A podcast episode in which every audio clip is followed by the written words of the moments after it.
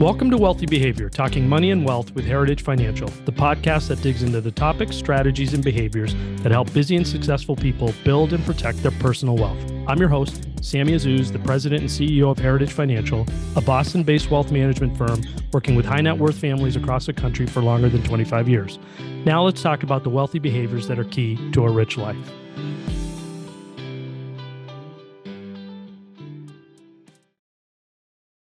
Welcome to the August investment edition of the Wealthy Behavior Podcast, where I talk to Heritage Financial's Chief Investment Officer, Bob Weiss, about what's going on in the markets and what he thinks you need to know about investing right now. Bob, how are the dog days of summer treating investors? Uh, the, the, summer's going great for investors. Um, markets have, had a, a, very strong year and um, they got bumpy back in March uh, with the, the, the bank failures, namely Silicon Valley Bank. But um, as we made our way through that, the last few months have been excellent. Anything in particular jump out at you? I'll just run through the numbers on that note. Um, so uh, I'll, I'll read off two numbers year to date, and we're recording on August 2nd, and then just trailing one month, um, basically capture um, July last month, and since we last recorded. So uh, MSCI USA, so um, the like US stock total market, um, up about 20% year to date. 3% over the last month. MSCI World ex US, so this is um, foreign developed countries, 13.7 year to date, 2% over the last month. And then MSCI emerging markets, 11% year to date and 5.85% over the last month. So um, all strong double digit returns in equities. Um, emerging markets showing some sign of life over the last month, catching up a little bit, um, but they have been lagging the US.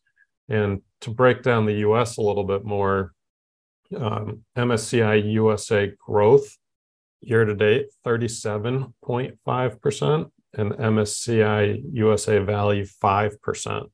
So huge spread in um, growth versus value in the US, 37 to 5. And then we can't forget about bonds because bonds are more interesting these days. Um, just looking at the Bloomberg US aggregate year to date, about one and a half percent. So, um, well, decent return, um, but um, over the last month, negative 63 basis points. Um, so bonds have given back a little bit with a, a slight uptick in rates. So why is that, Bob? Just the uptick in rates? Yeah, the, the uh, yield up, price down. So Fed has been raising rates last week. Um, the Fed raised rates to a, a, five and a quarter to five and a half range, and um, yields have gone up a little bit over the course of the year. So we can't really comment on why a market is doing what it's doing or why the last month, you know, happened to be what the last month was, but there is maybe a lesson for investors about this year in the markets, in particular a lot of bad stuff out there, a lot of bad potentialities, inflation, rate hikes, maybe a debt uh, ceiling debacle, uh, recession around the corner. Uh, and markets are having a very strong year. I think one of the strongest years uh, in recent memory. So, how do you process that as a as a chief investment officer? And how do you counsel clients and individual investors to to think about a year like this? What lesson should they take away from it so far? I, I know it's not we're not done the calendar year yet. Yeah that, that it's a great point. Um, and add, add bank failures to that list too as we oh, yeah. mentioned yep. earlier. So um, there's been a lot to worry about you know on recession watch and inflation the highest we've seen in decades. And um, I think a good takeaway for investors, something to, to keep in mind is it's not good or bad, it's better or worse. And when you have bad, but bad gets less bad, i.e., better, uh, which is the story of, of 2023, that typically means rising stock prices. So when you have a lot to worry about, there's a lot of room for things to get better. Um, really, one of the times when you should be the most concerned is when you have nothing to worry about because then it can really only get worse if everything's perfect.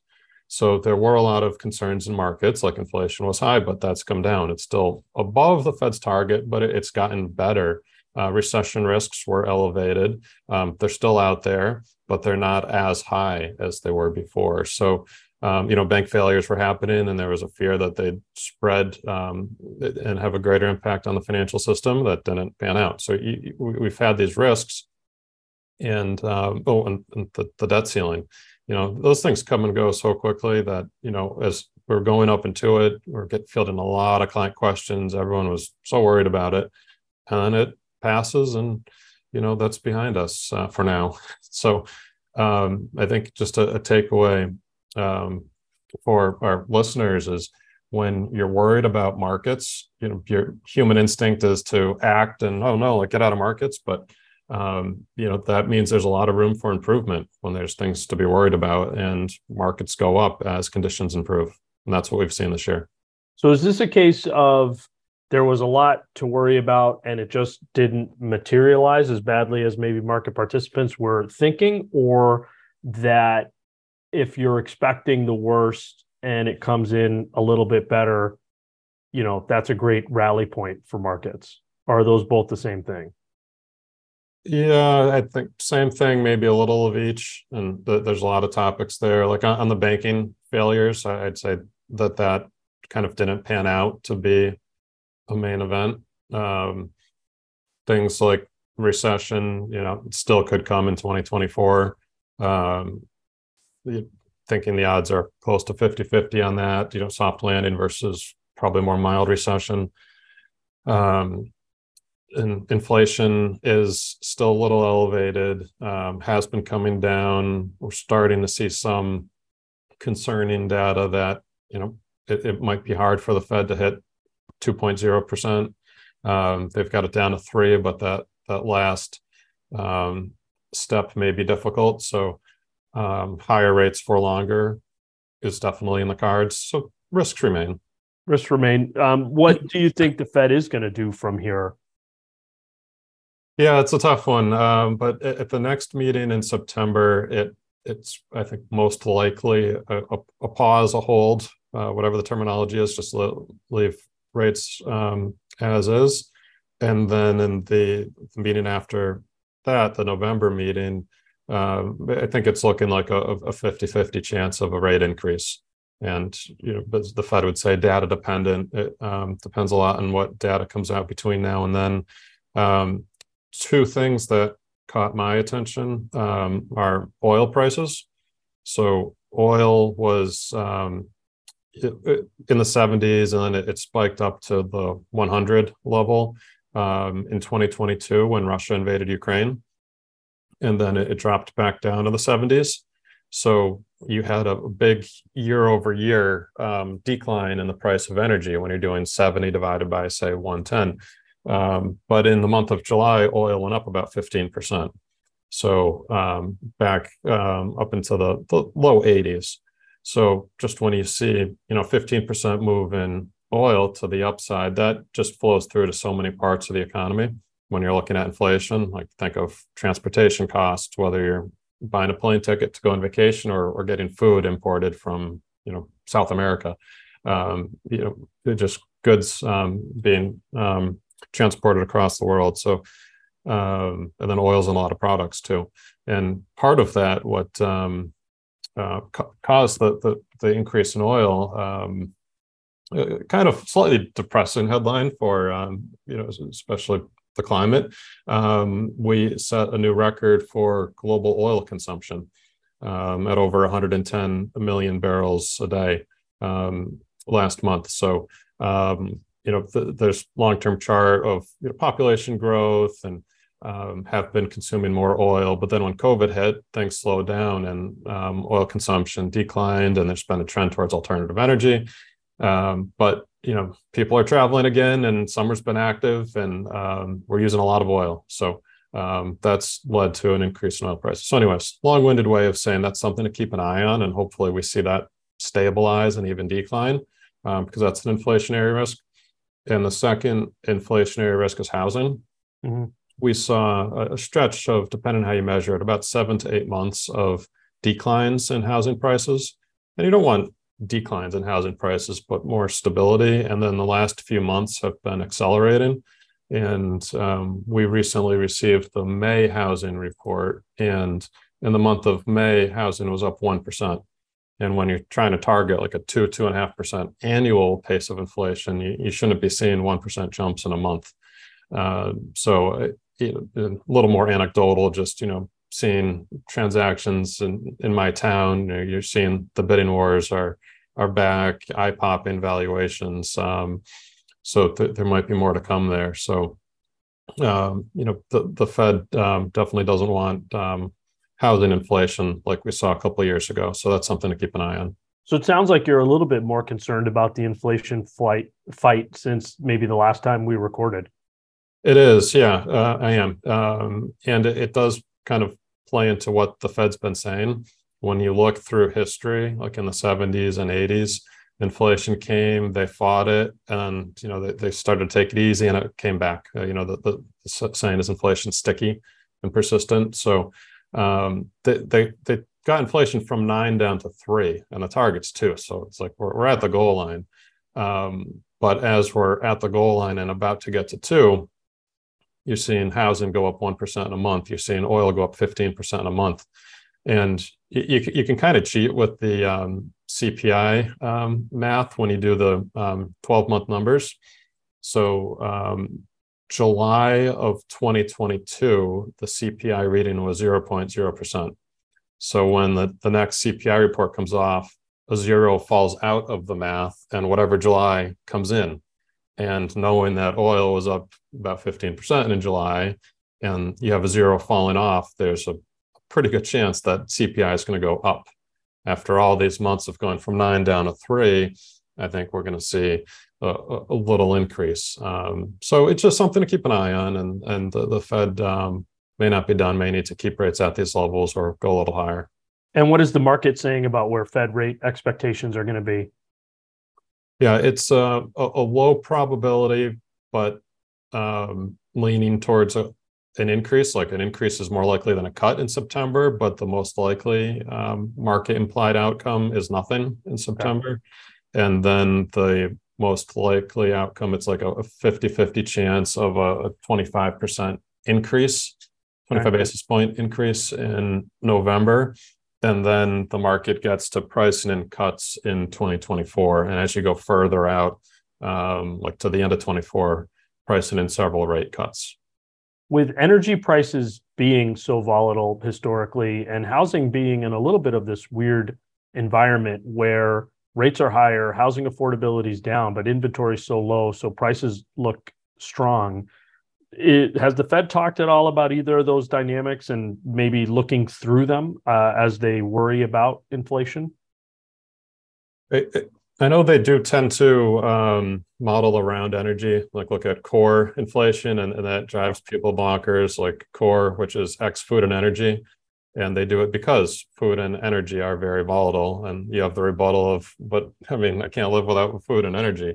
Um, but they, they're definitely aware of that. And you know a one move one, one month move in energy prices is something to keep an eye on but not act on.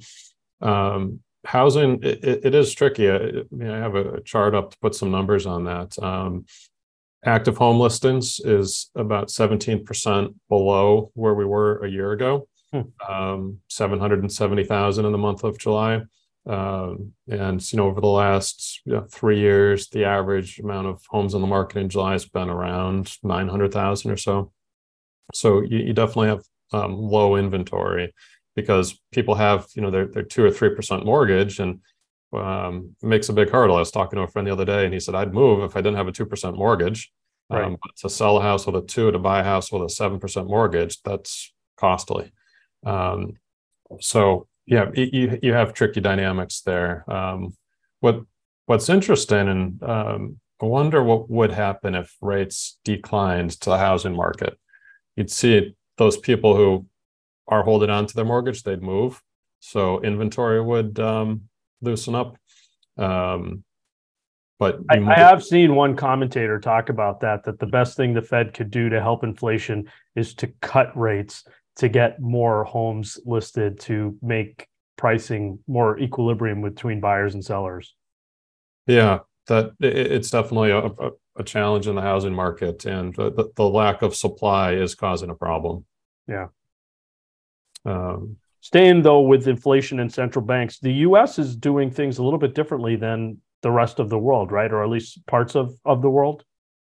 Yeah, I, I think in general, um, the the world is battling inflation, and the U.S. central bank, the Federal Reserve, was quicker to act, more aggressive to act, so raised rates higher and sooner, and um, the the US is benefiting from that by seeing lower inflation compared to other parts of the world. And other parts of the world now, the central banks are, are kind of playing catch up to the US and almost maybe watching what what happened and saying, oh, that, that is working there. So um, you know, almost following the US with a with a bit of a lag. So um, relative to um, it's tough to kind of just speak in total aggregate, but um, the, the U.S. Uh, I think central bank has done a pretty good job compared to other banks, uh, central banks, um, in combating inflation. You touched on something in the open about the difference in performance between value and growth stocks, which was pretty dramatic. But I know in talking to you, you've recently seen some data that would just put that into perspective a little bit in terms of what the future opportunity is, how expensive those segments of the market are. We are value investors, or at least we focus on valuation. So, you know, this type of environment is important for us to to kind of analyze and understand a little bit more. So, so talk to me a little bit more about what you're seeing in value versus growth, and maybe again a quick reminder for our listeners the the the classic definition of a growth stock versus a value stock. Yeah, sure. So a value stock is a um, company that trades at a, a, kind of an attractive price, a good value. So um, you can look at it price to earnings, price to book, um, but relative to fundamentals, the, the price is low um, for what you get. Whereas growth, the price is high relative to fundamentals. And why would you pay a high price? Because you think it's going to grow. So you pay a premium for growth stocks because you think you're going to see higher growth, and you, you get value stocks at a discount because you're not as optimistic about the growth there. So uh, the data you're, you're referencing, um, JP Morgan chart, looking at the average price to earnings ratio of value stocks over the last 25 years, and it's about 14. And the current um, forward price earnings ratio of value stocks, and it's 14. So value stocks are, are average. They're they've been at 14 over the last 25 years on average, and they're at 14 right now. Growth stocks over the last 25 years, the average is about 20 times earnings. So growth, as by definition, is more expensive than value, as it should be. So growth, the average is 20. Right now, it's 27 times earnings. Mm-hmm. So, um, and I mentioned growth is up over 30% year to date um, well, that, that's basically how you get from a, a 20 PE to a 27 PE. Um, so growth is expensive, um, of course, to value as it should be, but it's also expensive to just kind of growth on average over time. So when you look at the markets, um, that pocket, that segment of growth, especially large cap growth, um, where you've got you know some of the big tech names that have done very well this year, um, they do stand out as outliers compared to history. So an area to just be a, a little cautious in. Um, I'd advise. And it wasn't supposed to be that that way this year, right? We were hearing the last couple of years about some I would consider new concept that growth stocks are long duration stocks, or is it value stock? Value stocks are. What, what what was this nonsense, and why didn't it pan out? Yeah, so um, I first started hearing the, this argument a, a, few years ago, and the, what you're getting at is if you have two companies and one is highly profitable today, call it company A, a lot of cash flow coming in today to investors, and another company isn't profitable today, but they're they're going to be profitable in five years, in ten years, like down the road, they're going to be making a lot of money for you. They're just not there yet. As an analyst, when you're valuing those companies, the common way to value a company is like a, what's called a dividend discount model, where you're discounting future cash flows to a present value. So you're taking the cash today that I'm going to get, the cash next year, the cash in year three, year four, year five, etc., the cash in year 10, and you use a discount rate to say what's that cash flow worth today. And if you use a, a low discount rate, I mean, even say if you use a 0% discount rate, then if it's going to have a billion dollars in profits in 10 years, then that's worth a billion dollars today if you use a 0% discount rate. If you use a 10% discount rate, uh, I'm not going to discount 10% over 10 years on a on the fly in a podcast, but a billion dollars is worth a lot less today um, because you're discounted by 10% every year for 10 years. So, what some people have argued is that when you have a higher discount rate, growth stocks are less attractive. Value stocks, meanwhile, they're cash flowing today, so there's not much time to discount the cash flows. And that is the case that some people made for uh, supporting the performance of growth stocks in the like 2018 period 2018 2019 2020 when growth did really well because we had low interest rates yep so as rates are low so um, you know the, the discount mechanism that that people use to value growth stocks makes them attractive.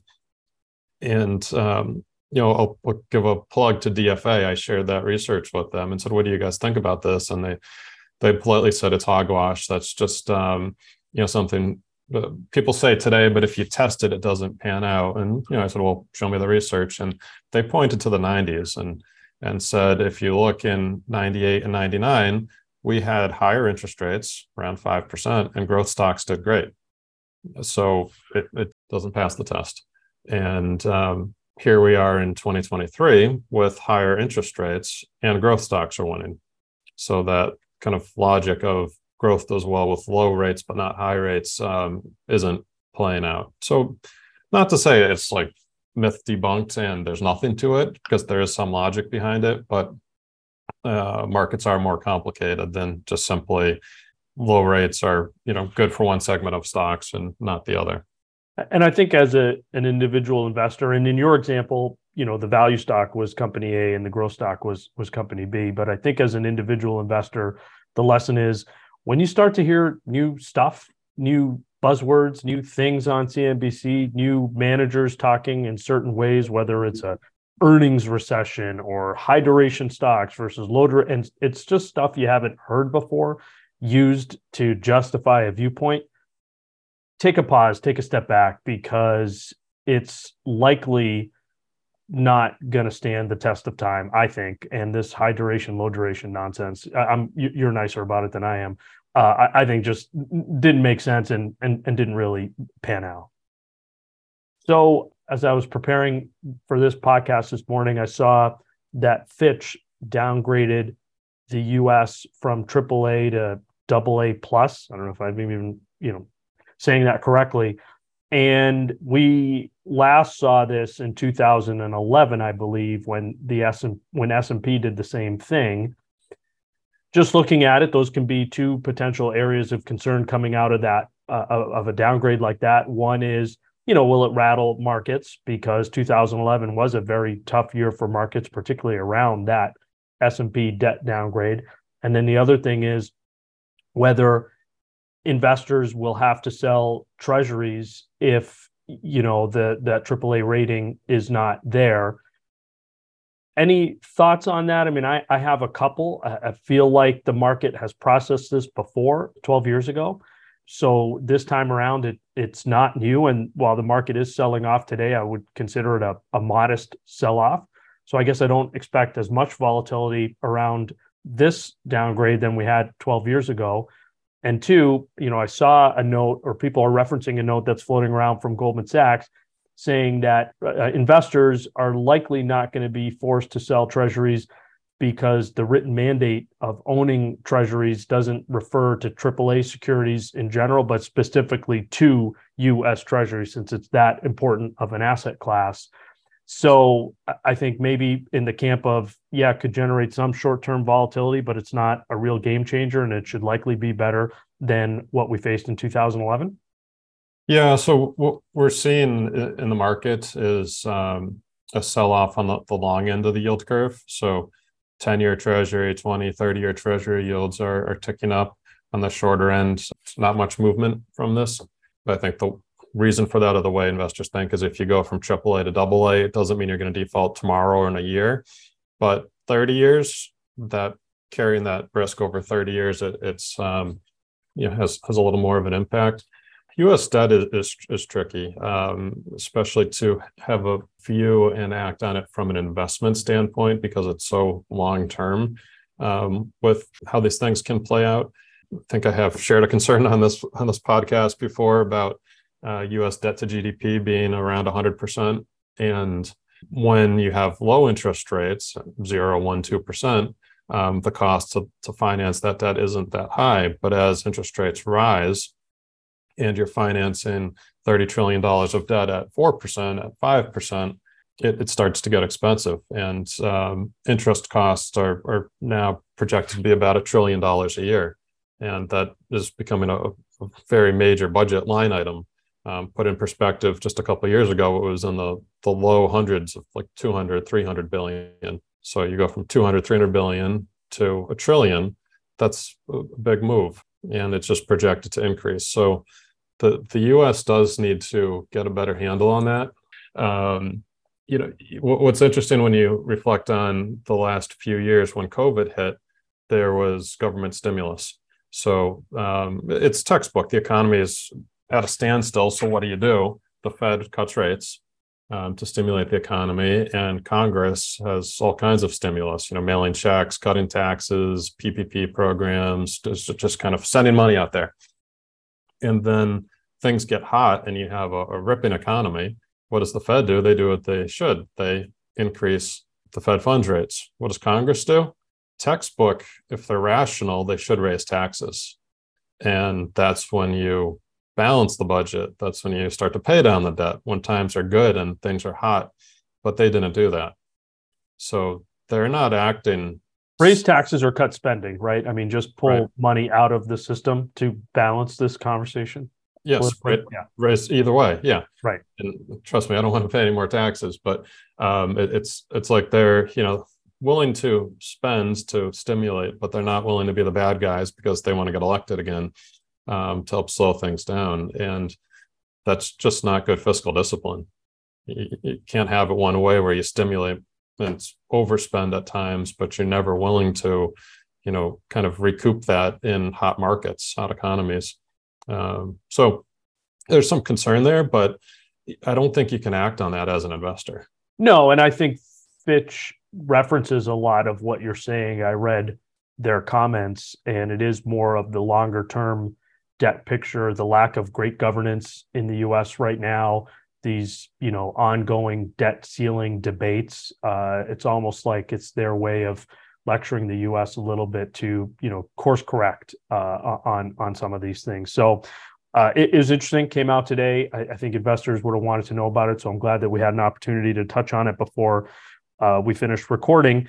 I wanted to ask you a question. Last episode of the podcast i had on Michael Santoli, the senior markets commentator at CNBC. Uh, I know is somebody you really like watching, and you gave me a couple of questions to ask him. One question you didn't give me, which I am going to ask you though, is I asked him if he could have access to any investor uh, to, to basically ongoing persistent access to any investor to pick their brain whenever he wanted, who would it be? And he said somebody like David Tepper or David Tepper, the I believe Appaloosa hedge fund manager who now owns the Carolina Panthers of of all mm-hmm. things.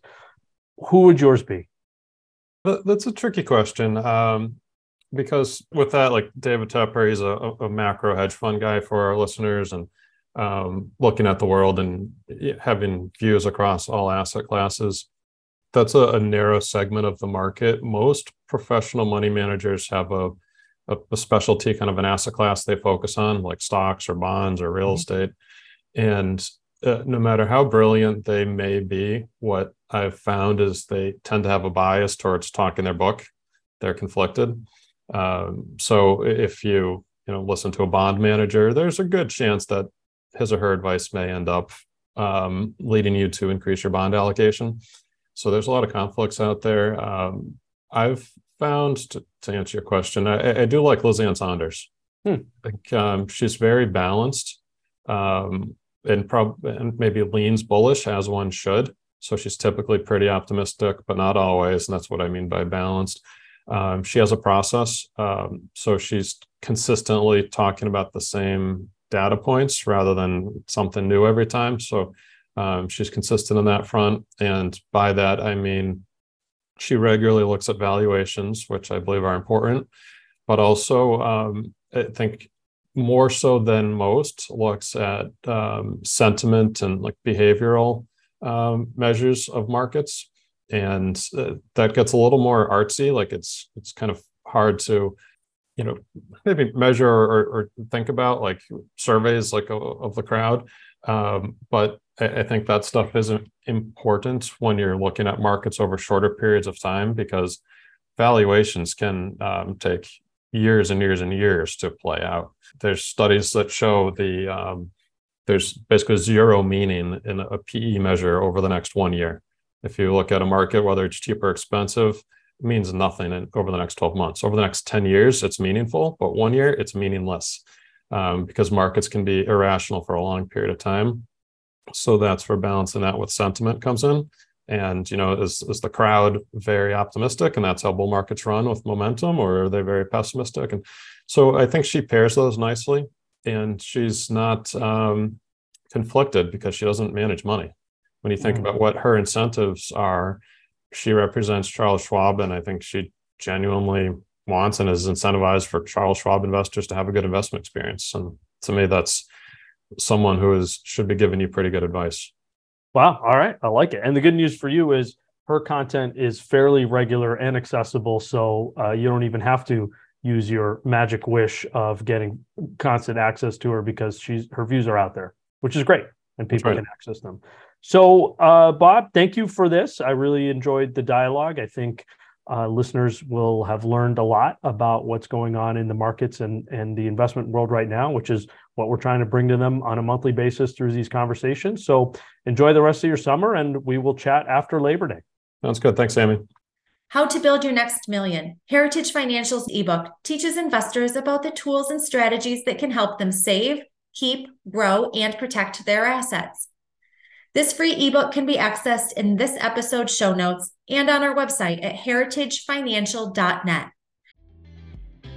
Thank you for listening to Wealthy Behavior. If you found the conversation useful, please leave a review wherever you listen to your podcasts and share this episode so those around you can live a rich life too. We appreciate your feedback and questions. Please email us at wealthybehavior at heritagefinancial.net. For more insights, subscribe to our weekly blog at heritagefinancial.net and follow us on Facebook, Twitter, and LinkedIn. Check out my personal finance blog at thebostonadvisor.com. Wealthy Behavior is produced by Kristen Kastner and Michelle Kakanis. This educational podcast is brought to you by Heritage Financial Services LLC, located in the greater Boston area. The views and opinions expressed in this podcast or that of the speaker are subject to change and do not constitute investment advice or a recommendation regarding any specific product or security. There is no guarantee that any investment or strategy discussed will be successful or will achieve any particular level of results. Investing involves risks, including the potential loss of principal.